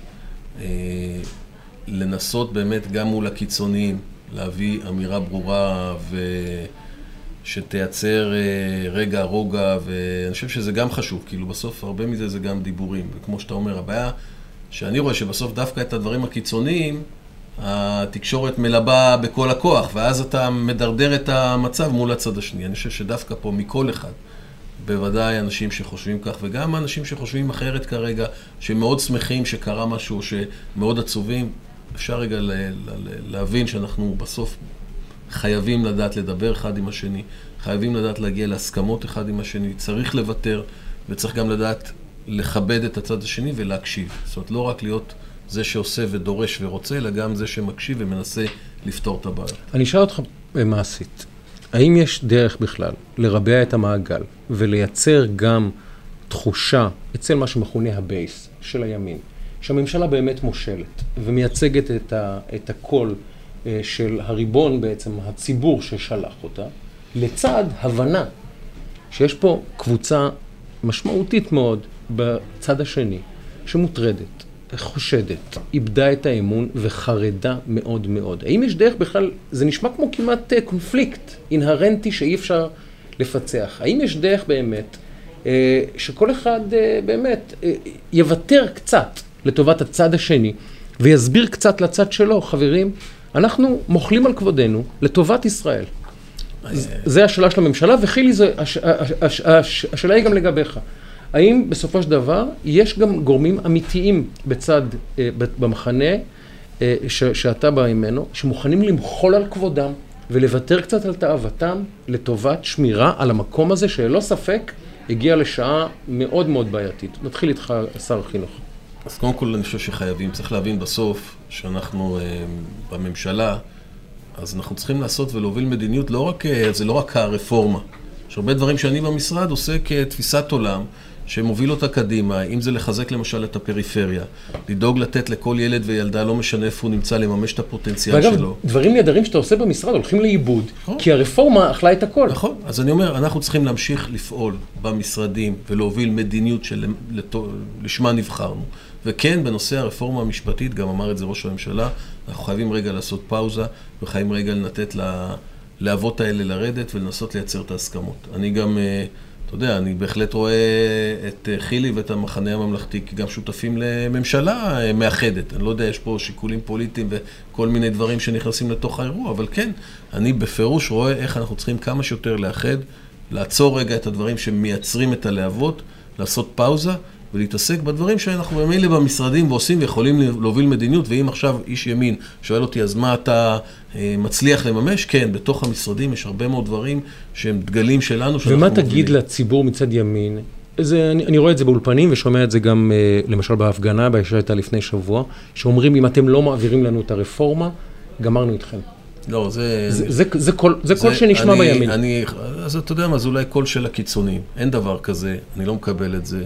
אנחנו צריכים להוביל את הדברים האלה באחריות. בסוף הממשלה היא בידיים שלנו, הרוב בכנסת הוא שלנו, אנחנו צריכים להתנהל באחריות. זה נכון שהגענו למצב, אני אומר עוד פעם, שבסוף, אה, לאור הלחצים של איומים בסרבנות ואלימות בכבישים ואיומים על נבחרי ציבור, אז בסוף גם אנחנו שמים את הקו שלנו, ואני מאוד מקווה שלא נגיע למקום הזה עוד פעם. אני מאוד מקווה שכן נצליח לחזור לשיח ולייצר את ההסכמות ולהתקדם, וכן יהיו מחירים גם, אני אומר, הנה שנצטרך לשלם. לא נוכל להביא את, אה, וגם אני חושב שאני מתחבר למה שאמרנו בהתחלה, אי אפשר כל מה שאתה רוצה שיקרה ושהצד השני ירגיש שהוא...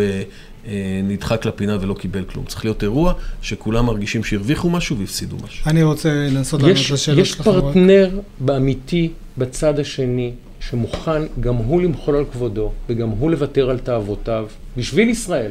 בשביל ישראל. אז, אז קודם כל בוודאי, חד משמעית, ואני אגיע לזה. אחד, חשוב לי גם להגיד לך, נדב, לא הכל זה דמיונות וחרדות אה, שאנשים המציאו, או שמשרדי פרסום וכולי. תנו קרדיט יותר לאנשים אני מסכים. לא, אני רק... אתן לכם את הדוגמה סתם כי היא הכי עדכנית, אבל היא יושבת עמוק בלב, אני חושב, לא קשור לימין-שמאל. הסיפור הזה של חוק אה, לימוד תורה, חוק יסוד לימוד תורה, שאני בוודאי בעד לימוד תורה, אני רואה בו ערך, אני מתבייש כל פעם שיש ביזוי של חרדים וכולי. העיתוי הוא אומלל ומביש. זה לא רק העיתוי, זה לא רק העיתוי. מביש ואומלל. והחוק הזה גם לא יעבור. לא יהיה חוק. יש הסכם קואליציוני. זה לא יקרה. אז רגע. זה לא קורה. גם ההסכם לא אומר את זה. קודם כל ההסכם אומר את זה. שתיים מיליון צריכים שם פסקת התגברות. יש להם בעיה פוליטית אמיתית. אבל... צריך להבין, הרי זה לא קשור לשמאל ימין, הרי רוב מוחלט של הילדים, של יואב ושל הליכודניקים מתגייסים, אין פה בעניין הזה, הבת שלי מתגייסת עכשיו. אין דרך ליישב את הדבר הזה מבחינה ערכית, אגב, בעיניי מבחינה יהודית, דתית, אני לא מכיר תורה כזו ש, שאומרת, אה, אה, אתם תשבו פה ואחיכם ילכו להילחם, אין דבר כזה. עכשיו, זה אמיתי, זה לא מדומיין. מישהו הניח את ההצעת חוק הזו, מישהו חתום על הסכם קואליציוני בעניין הזה, מישהו יודע שתכף פג העניין של בג"ץ וחייבים לפתור את הדבר הזה. אבל זה לא יקרה, חד משמעית לא יקרה, בסדר? אתה יודע, כמה הצעות פרטיות יש. אני לא כן מסכים איתך... רגע, יש לכם הסכם איתם. לא, אני לא... צריכים לפתור את העניין הזה. ההסכם אומר ככה, ואנחנו כן נלך למהלך... של חוק של יוקרת השירות, וגלנט מקדם אותו, ואני מסכים איתך שיש... אתה אני, תפתור אני, מגזר שלם משירות. לא, אני אגיד לך ככה, אני, אני התחלתי, אני אגיד לך, חילי, אני התחלתי פעילות ציבורית, עוד לפני שהייתי חבר כנסת, במלחמה על השוויון בנטל, ואני אמרתי, לא יכול להיות שהבן שלי משרת, ובן של מישהו אחר לא, ואני רוצה לכפות עליו. ואני אומר לך עכשיו, אחרי שנים, שבכפייה זה לא ילך. מסכים איתך. אני לא יודע מי, אני אז חשבתי, אז חשבתי שכן, לא, אז מה אתה כן יכול לעשות? אתה יכול בוודאי קודם כל לצמצם את הפערים. זה לקצר את השירות ולשם הולכים, וזה לתת ולחזק את המשרתים, ולתת יותר אה, אה, באמת מענקים, מי, שמק, מי, שמ, מי שנותן יותר יקבל יותר. זה עושים. אתה צריך לקצר את הגיל ולא, ולשחרר אותם לשוק העבודה אני... יותר מהר, ובסוף, אם אתה מסתכל בלונגרן, זה אחים שלנו. אנחנו צריכים לדעת לחיות פה ביחד. אז אני רוצה... עכשיו, בסוף יישאר עדיין פער, ובזה אני מסכים איתך, כי בסוף אנחנו כנראה, מכיוון שבכוח לא נצליח. אז רק בדרך של איכשהו לאזן מה שנוכל נעשה ועדיין יישאר פער, ואת הפער הזה הוא בעייתי, אני מסכים איתך, צריך להקטין אותו ככל שאפשר. לא, אז רק אני רוצה להשלים. אז קודם כן. כל זה דברים אמיתיים. בסדר? אני, יש לי הצעה אחרת מיואב, אני אגב לא רוצה, זה לא בכוח ולא בכפייה ולא כולם צריכים צבא, אני כן חושב שצריך להתעקש על זה שכל אחד יתרום משהו לחברה, mm-hmm. ואת התגמול יהיה אחר, אבל זה לא הנושא עכשיו, זה לא נכנס. אני רק אומר, נכון. זה כאב אמיתי, זה פצע אמיתי, שאף אחד לא יודע להסביר אותו. מסכים. אחד. שתיים, אני חושב, אם מסתכלים קדימה, כי שאלתם האם, מה, מה בכל זאת אפשר, אז אני כמובן מתחבר להרבה דברים של, אה, של יואב, ואני חושב שחלק גדול מהמקום יושב על אטימות וקהות. הרי אני לא חייב להסכים, אבל אני רוצה שהמצוקה של הזולת תהיה גם שלי. אני רוצה שהכאב של האחר יהיה גם שלי. זה מה שיואב מביע פה עכשיו, וזה מה שבן גביר לא עשה, וזה הבדל דרמטי. זה נכון שלא, חלק מהדברים זה פרקטיקה, ומחלוקות יישארו. התחושה הזו שרומסים. שמוחצים, שדורסים, היא תחושה איומה, וכולם צריכים להירתע ממנה. היא לא טובה לאף אחד. עכשיו זה נכון, שה... מה הבעיה? שהיום הכל זה פוזיציה. אתה חייב להיצמד לצד. ואני לפני כמה חודשים החלטתי, אני לא פוזיציה, אני יש לי אלרגיה לשנאה. מי שעובר שנאה, אני יוצא נגדו. לא משנה אם קוראים לו יאיר גולן או קוראים לו איתמר בן גביר. החוכמה הגדולה בעיניי זה לצאת נגד מישהו שהוא כאילו מהמחנה שלך. זה שאני אגנה את בן גביר זה, בוא, זה, צריך להגיד על זה משהו, זה לא כזו חוכמה. יותר חשוב שהוא יגנה את בן גביר, ושאני אגנה את עופר כסיף, בסדר? זה נגיד, אני מנסה לחשוב על המקבילה. כן. זה, זה מה שחשוב, שאני לא אהיה זה ייאמר לזכות לדופן הזה. שניכם, שאתם אה, אתם לא רק בפוזיציה, אתם גם באמת אומרים את הדברים. אגב, הרוב הוא באזורים שלנו, זה מה. שמתסכל. אם- לא יושב פה המיעוט וכסיף ובן גביר, אגב, מה זה? הסקרים גם למה המחנה הממלכתי גדל באופוזיציה, בדיוק מהגישה הזו. לא מסכים. ממקומות כי הוא אומר, אני נגד ההתייצבות, אני נגד מרי אזרחי, אני נגד להוציא כסף אני- מפה, אני נגד ירידה כן- מהארץ, ועכשיו בואו ננהל את הוויכוח. אני- אני כן אתעקש ואשאל. יש לנו שלושה וחצי חודשים בערך, לנסות ולהגיע לאיזושהי הבנה שתשמר את ישראל. אפשר שאנחנו ערב אירוע ביטחוני מהקשים בתולדותינו. יכול להיות שהשעון מתקתק. אנחנו לא יודעים מה לוחות הזמנים, אבל אנחנו ערב תקופה מאתגרת מאוד לישראל. האם אתה רואה במחנה שלך מנהיגות שמסוגלת לומר לטובת ישראל, אני עכשיו מניח את חרבי ובאמת מנסה ממקום אותנטי להגיע להסכמה כדי להחזיר את המקום הזה יש לשפיות. אותה, ובני גנץ שם, ובאנו בידיים נקיות, כמו שיואב אמר, באנו בידיים זה נקיות יכול לקרות לבית בשלושה הנשיא. וחצי חודשים הללו? אני לא יודע, חלק מהבעיה זה העבודה הזאת תחת סד זמנים. לא סתם אנחנו אמרנו שצריך לקבל את העיקרון שבנושאים האלה, רק בנושאים האלה, הכרעה דמוקרטית זה מגיעים להסכמה. אם לא, תעשו את זה בלעדינו. אה, המחיר, אנחנו כולנו רואים את המחיר. וזה די מדהים שבתוך שבעה חודשים של ממשלה, תראו את המצב של המדינה. אתם מכירים ישראלי שהיום מסתכל על המדינה ואומר, ככה אני רוצה לראות אותה? אז נכון, לכולנו יש אחריות, כולנו עושים טעויות בדרך כלל. בסוף יש ממשלה שנבחרה ויש ראש ממשלה. נושא באחריות העליונה. אם המצב בישראל כל כך קשה היום, אז יש לזה אולי שותפים רבים. יש לזה אחראי אחד עליון, לכן עיקר האחריות עליו. והדרך הנכונה להיחלץ מזה, זה להחליט שבנושאים האלה יש הסכמה רחבה. יהיה מאוד קשה. זה אתגר לא קל, בעיקר סוגיית השופטים. בסדר? נכון, אבל אני לא חושב שלמישהו מאיתנו יש אופציה להרים ידיים, אבל כן, אני לא יכול להיכנס למשא ומתן לחדר שאומרים, תקשיב, יש לך שלושה וחצי חודשים. אם תגיע איתי לנוסח מוסכם, אחלה, אם לא, אני מביא חד צדדי. אז מראש אני עובד מימין, בסיטואציה... מימין יגידו לך, אבל אתה רוצה להיכנס לחדר, למרוח אותנו עד, עד סוף הזמנים, ולא נגיע לשום דבר. הימין אומר, אין בעיה, אני רוצה לדבר, אבל בוא נקבע. שאלה מי זה בימין. אגב, אני מאמין ליואב, אפילו אני אגב, נתניהו, אני חושב גם שרוצה בקמפ. דיוויד, תמכו את זה בזמן. אם כל פעם תחמו את זה בזמן. אם כל פעם הם יחזרו ליריב לוין ולבן גביר כדי לקבל את האישור, לא תהיה פשרה. אני די משוכנע, לא- לא אני די. משוכנע שמר נתניהו עכשיו, אה, המגמה שלו היא אחרת והכיוון שלו הוא אחר, והוא לא ייתן ללוין ולבן גביר לנהל לא, את אבל האירוע. אתה יודע, זה אני גם, משוכנע. הם לא, לא, הם לא ניהלו את האירוע, יפה. ומי שניהל את האירוע זה נתניהו, אבל אי אפשר לבוא ולהגיד שכל הבליים גיים זה בצד אחד. חד משמעית בצד השני, אה, אפילו היו כאלה שדחפו ורצו את המצב שהגענו אליו. אני לא מדבר על אלה שמחוץ למערכת הפוליטית, שמשקיעים את מיטב כספם, עשרות מיליונים, ועושים את הדברים האלה, וכולל אהוד ברק שגם מדבר על זה בפורומים אה, כאלה ואחרים, ומכוון ובונה תוכנית מה מוסדרת. שעושים אהוד ברק ואולמרט הוא מופקר מופקר. באופן היסטורי, עכשיו תראה, אבל, היסטורי אבל ממש. מצטרפים אליהם אנשים, בוא, שאנחנו, זה, זה פשוט מדהים, שאחד כמו חלוץ, שהיה רמטכ"ל, מדבר על... אה, ראש שב"כ, מעודד סרבנות, דיסקין. פשוט, פשוט אירוע, מטורף. אני אומר לך, יותר, אה, צריך לדייק, זה יותר אי התייצבות. בסדר, בוא, עדיין זה לא- מטורף. אני. עכשיו אומר דעתי, האי התייצבות הזו סרבנות לכל דבר, לא יכול להיות, טייסים יודעים את זה. אומר- סרבנות, אבל זה חברים שלך. אני אומר לך- חתמו על התנדבות, הם אומרים, לא רוצה להתנדב לא, יותר, אז- חולק עליהם, אבל איך זה סרבנות? זה סרבנות, כי הם אומרים בממשלה הזו אני לא מתנדב, זה סרבנות ואי אפשר להתחמק מזה ואני אומר לך כל טייס שיודע כמה משקיעים בו ויודע כמה אימון הוא צריך לעשות, יודע שאחרי זה הוא- יש הסכם לא כתוב שהוא יעמוד בו והוא חותם כי זה לא מעניין אותו כי הוא יודע שלשם הוא הולך. זה שהוא היום שינה את העמדה שלו בגלל הממשלה הנוכחית, בגלל ראש הממשלה בנימין נתניהו ושר הביטחון גלנט. אז אי אפשר להגיד שזה לא, אז אי אפשר. להגיד שזה לא סרבנות, אני לא מקבל, אגב, היום כל לא מקבל מילואימניק, מילה אחרת. כולל אני, בסוף אנחנו מתנדבים. נכון. כאילו, ואם ואם אומר, אני לא אני מגיע, אני אז אני- להתנדב. בעיניי זאת סרבנות. אבל אני איך? רוצה, אני רוצה כן כי- כי להתמקד. בסוף, בסוף כל צבא המילואים היום, אנחנו יודעים, בשונה אחוז מהעבר, אחד של האוכלוסייה אני, שמתנדב. אני כאילו אה, מיעוט נכחד בגדול, בהיקף האנשים שהם ביחס למי שעושים מילואים בחברה האזרחית. עכשיו, אם אני, אני יכול לא להגיע. כמוני כל החברים שלי יכולים לא להגיע, אף אחד לא יבוא לדפוק לי בדלת, יכניס אותי לקלבוש, כאילו, כולנו מתנדבים. אני בעיניי, בגלל שהמילואים הפך להיות תופעה שהיא לא במאסה, אלא זה- היא באמת תופעה של היום גם. לא להגיד אחוז. שוליים, לא, לא יותר מאחוז, אבל לא משנה. יש מספרים נמוכים, בוא נגיד ככה. לכן, לכל המילואים אתה לא יכול כבר להתייחס בכפייה. עכשיו מה, יעבירו חוק, אז אם הצבא קורא לך, אתה חייב לבוא גם ל-60 יום מילואים, אז, לא, אז יהיה סרבנות. עזוב, האירוע הוא סרבנות, כי הוא מבוסס על זה שאתה לא בא לשרת בגלל הרכב ה- פוליטי של הממשלה.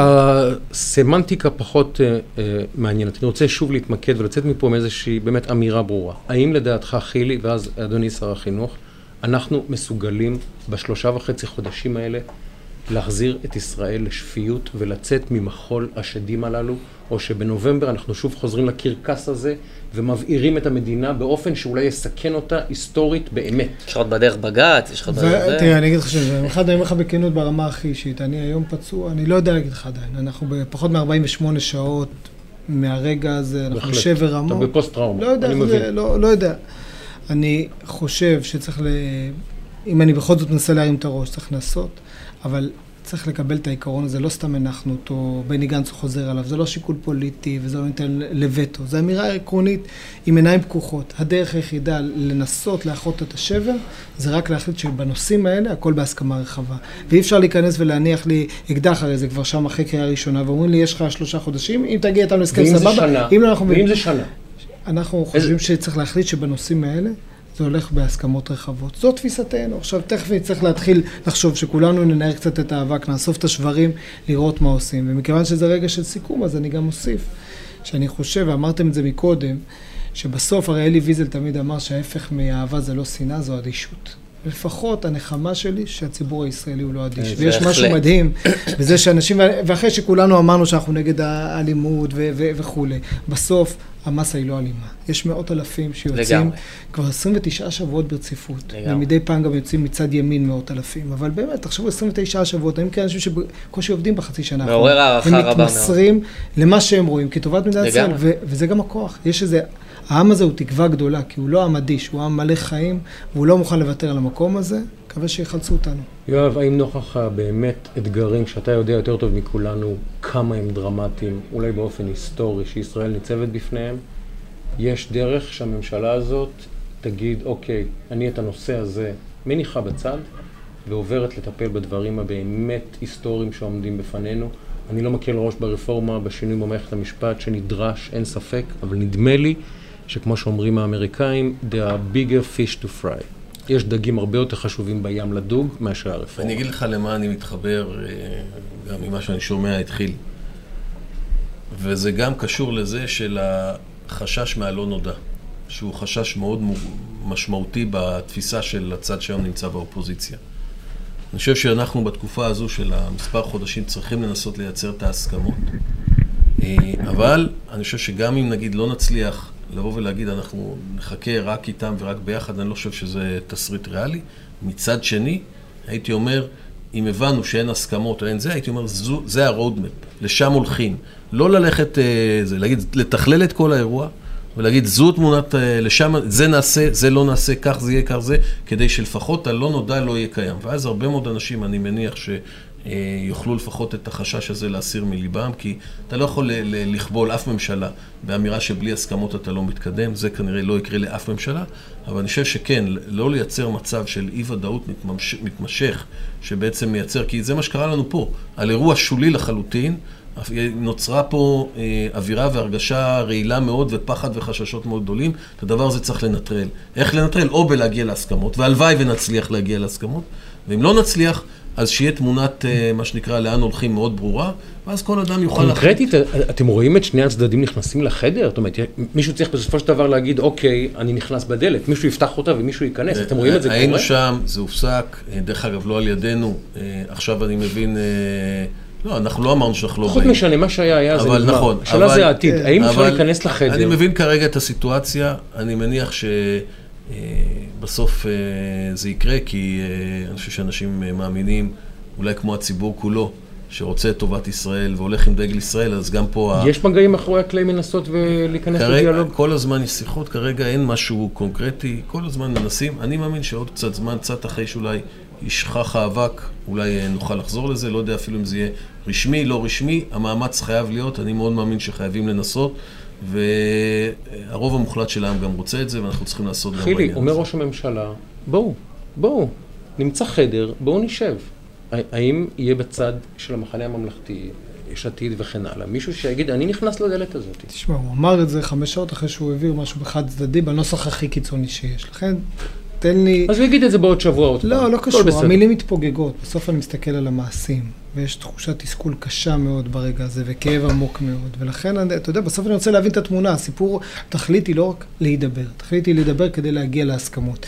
אם אני מרגיש שבסוף, לא עם יואב, לא עם אה, דרמר, לא עם ביבי הסיפור, אלא בסוף ממילא ההסכמות דורשות אישור של יריב לוין ובן גביר.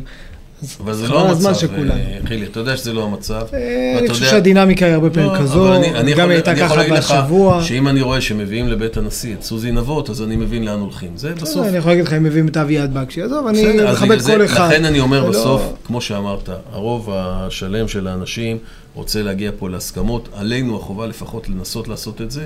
אה, ניסינו, בסיבוב אחד לא הצליח. אני חושב שהסיפור המרכזי הוא אמון. מהמם. גם בין הצדדים יש וגם ב... אמון עמוק. אני חושב שהסיפור הוא אמון. וברגע שנשבר אה, אמון מסוים, אז כל אה, דבר קטן נראה דבר ענק לפעמים. זה כמו שאם מישהו בא לך, בא לך טוב בעין, כאילו בהתחלה, הוא עושה איזה שגיאה, זה אתה אומר, טוב, בקטנה, מישהו בא לך רע, עכשיו כל דבר זה כאילו, זה יש איזושהי נקודת אמון מסוימת, שהיא בעיניי מייצרת גם את הדיספרופורציה בין הפעולות לבין פוטנציאל הפעולות שהוא מפחיד הרבה מאוד אנשים.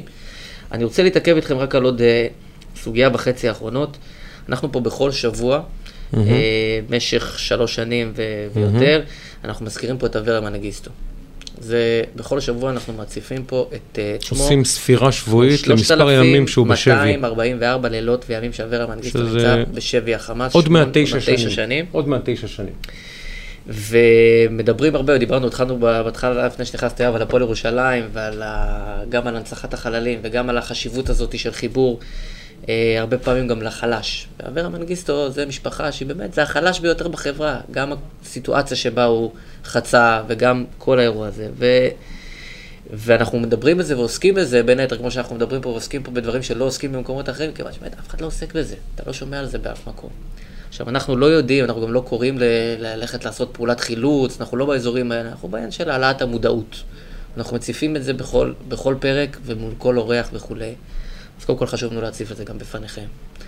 אה, לנו גם חשוב שהנושא הזה יהיה על סדר היום, ככל שאפשר. אה, יש פה גם עניין ב- בעינינו של אפרופו של אחווה אזרחית. אה, ושל... צריך להוסיף גם לאבר כמובן את הישאם ואת הדר ואורון. כמובן, כמובן, אבל כמובן. אני מקבל, בסוף, בסוף, אני לא, מפ- זה כמובן לא בממשלה, כי גם בתקופתנו לא לא נכון, הצלחנו. נכון. זה יושב על כולנו כחברה. יש ארבעה אנשים, כנראה שניים הם חיים ושניים כנראה שלא, שעוד לא חזרו הביתה. בסוף זה אות קין על כולנו, אומר לך בכנות, לא, זה ממש לא מופנה למישהו. ברור, זה ברור. לא... אה, אמירה שלכם לקראת סיום, ערב תשעה באב, אה, למי שמקשיבים, רואים, צופים, אה, איך אתם חשים את היום הזה, וגם ברמה האישית, לא רק עכשיו מתנתק רגע מה, מהאירוע הקולקטיבי ו, וכולי, ואיזשהו אפילו איחול או אמירה קדימה. אז אני אגיד, אה, קודם כל, בצד הקשה זה שתמיד דיברנו על קמצא ובר קמצא ושנאת חינם, אבל אני אומר בכנות, אני גדלתי, זה היה סיפור היסטורי רחוק, צריך לזכור אותו, אבל זה היה נשמע לי הזוי איך אפשר להיות במצב כזה. אני חושב שזו השנה שלפחות עבורי הכי מוחשית, שזה כבר לא נראה לי מספיק רחוק, זה, כן. זה מוחשי עד, עד, עד אה, מפחיד ממש. אבל אחרי שאני אומר את זה, יש לנו, יש לנו ארץ, יש לנו בית, ושום דבר ממה שקורה פה לא נראה לי מובן מאליו, וזה שאנחנו יושבים פה בתל אביב, בביטחון, דיברנו הרבה על הפגיעה בתוך צה"ל, אבל עדיין יש לנו צה"ל, אני, ההורים שלי עלו לארץ, אז יש להם מאוד תודעה של לא לקבל פה שום דבר כמובן מאליו, ו, ולכן עם דאגה גדולה ואהבה עצומה לארץ הזו, נכון שהיא נורא, בעיניי שבורה היום, היא כואבת, אבל בעיניי זה ביטוי של אהבה גדולה. למה אני כל כך עצוב? כי אני כל כך אוהב את המקום הזה וכל כך דואג לו. אני מקווה שמתוך הדבר הזה, מתוך איזושהי סולידריות וערבות הדדית ורגישות שדיברנו עליה הרבה, נצליח לצמוח. אני כמובן מצטרף, אני אגיד גם שבסוף אה, ט' באב יוצא בחופשת הקיץ, ויכול להיות שצריך להקדיש לזה יותר זמן גם בתוכנית הלימודים. אה, בסוף אה, זה שיש מדינה והגענו למה שהגענו זה נס גלוי, אה, והאיומים הגדולים הם האיומים מבחוץ שמולם כל הזמן, מה שנקרא, ניסינו לסגור פערים ולעמוד מול, ויכול להיות שהזנחנו קצת את ה, באמת הלכידות הפנימית, והיה פה איזה תהליך ש... אני זוכר ששמעתי את הנשיא לשעבר ריבלין מדבר על ארבעת השבטים, פתאום כאילו, אז, אז, אז יש פה דינמיקה שאנחנו גם חייבים לשים אליה לב. בסוף זה לא, זה לא יכול להיות, זה לא יכול לעבוד אם לא נדע לחיות אחד עם השני פה ביחד. וזה עם החרדים, וזה עם כל המגזרים, וזה הלהט"בים, עם אלה שלא חושבים שאלה ש, שרוצים, אז כאילו כולם צריכים לדעת להיות פה, ועם החברה הערבית אנחנו חייבים לדעת לחיות פה ביחד ולקבל גם את השונות של כל אה, אחד מהמגזרים, ובאמת אולי אני אגיד את מה שהתחלתי איתו, יותר להקשיב. לא. רק לבוא ולהגיד, זה מה שלי כואב, זה מה שזה, ואני. רוצה, ואני רוצה, ואני רוצה, אלא גם לשמוע מה הצד השני, איפה הבעיות שלו, ולנסות להגיע לפתרונות. ואני אגיד שתי מילים. שלדעתי צריכות להיות הכתר, או אבני החושן בכתר הזה. אחת היא אחריות, אחריות לאומית אמיתית של כל אחד מהשחקנים במשחק, ושניים רגישות. האחריות ורגישות. אם כל אחד מ-120 חברי הכנסת ואנשים שמושכים בחוטים במדינה הזאת יגלה אחריות לאומית אמיתית, כי אנחנו בשעה היסטורית, אי אפשר להכחיש את זה כבר, ורגישות גם לשעה ההיסטורית וגם לצד ולכל האירוע הלאומי שאנחנו עוברים, יש תקווה. אם כל אחד יתבצר בעמדה שלו ויגיד, אני, אני, הוא, הוא, זה, זה באמת כבר לא מעניין אף אחד. אני חושב ש-90% מהציבור לא מתעניין במי צודק ומי לא צודק, זה לא מעניין. אבל אני חושב שהגיעה השעה לאחריות לאומית אמיתית של כל השחקנים במשחק, וגם לרגישות אמיתית של כל השחקנים במשחק.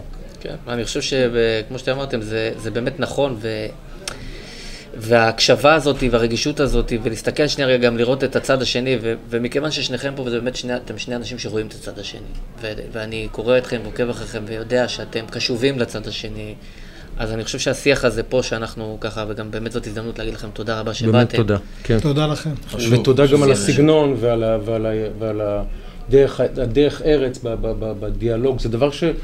אנחנו רואים איך נראים אולפנים, אני שמח מאוד על שיחה כזאת. כן, זה באמת כן ירבו. אה, הזדמנות גם מבחינתנו לאחל לכל מי שצמה וצם, צום מועיל וכן הלאה. אה, וטוב, וככה, אה, המגילה הזאת כל שנה זה, זה, זה פשוט קורע, זה קשוח במיוחד. זה קשוח במיוחד למי שעוקב וקורא את הטקסט ושנייה רגע מתעמק במגילה הזאת, היא, היא, היא באמת אחד הרגעים העוצמתיים בשנה וצלצול פעמון מאוד חזק, ובאמת זה צלצול פעמון בימים האלה.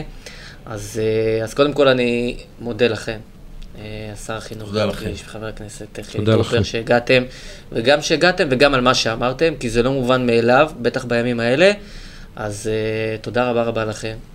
ננצל גם את הבמה להגיד תודה רבה רבה גם לישראל היום כמובן, וגם לכל הצופות והצופים, המאזינות והמאזינים, כן. על השיח הזה שהוא באמת שיח באמת טיפה אחר ממה שאנחנו כן, כן. חווים בימים האלה וחיוני ו... לא פחות. היו לנו מספיק התנגחויות, מספיק התנצחויות, מספיק אני צודק והוא טועה והאשמות, enough is enough is enough, הרחקנו לכת כולנו מדי. ואני לוקח על עצמי כבר הרבה זמן את האחריות מהמקומי הקטן בתקשורת, לנסות ולייצר את המחבר ולא את המפריד, את המלכד ולא את השובר, ואני תקווה שלאט לאט עוד ועוד אנשים יצטרפו אל כולנו. אני יודע ששני היהודים האלה... אנחנו הצטרפנו כבר. הצטר... כן. הצטרפו לאירוע הזה. לחלוטין. בעזרת השם נהפוך להיות הרוב, ה... לא רק הדומם, אלא גם הרוב המעשי פה במדינה. יפה, אז תודה, תודה רבה, תודה רבה לכן ולכם, אנחנו היינו פרק 93 של שיחת רקע. סלמת. כבוד.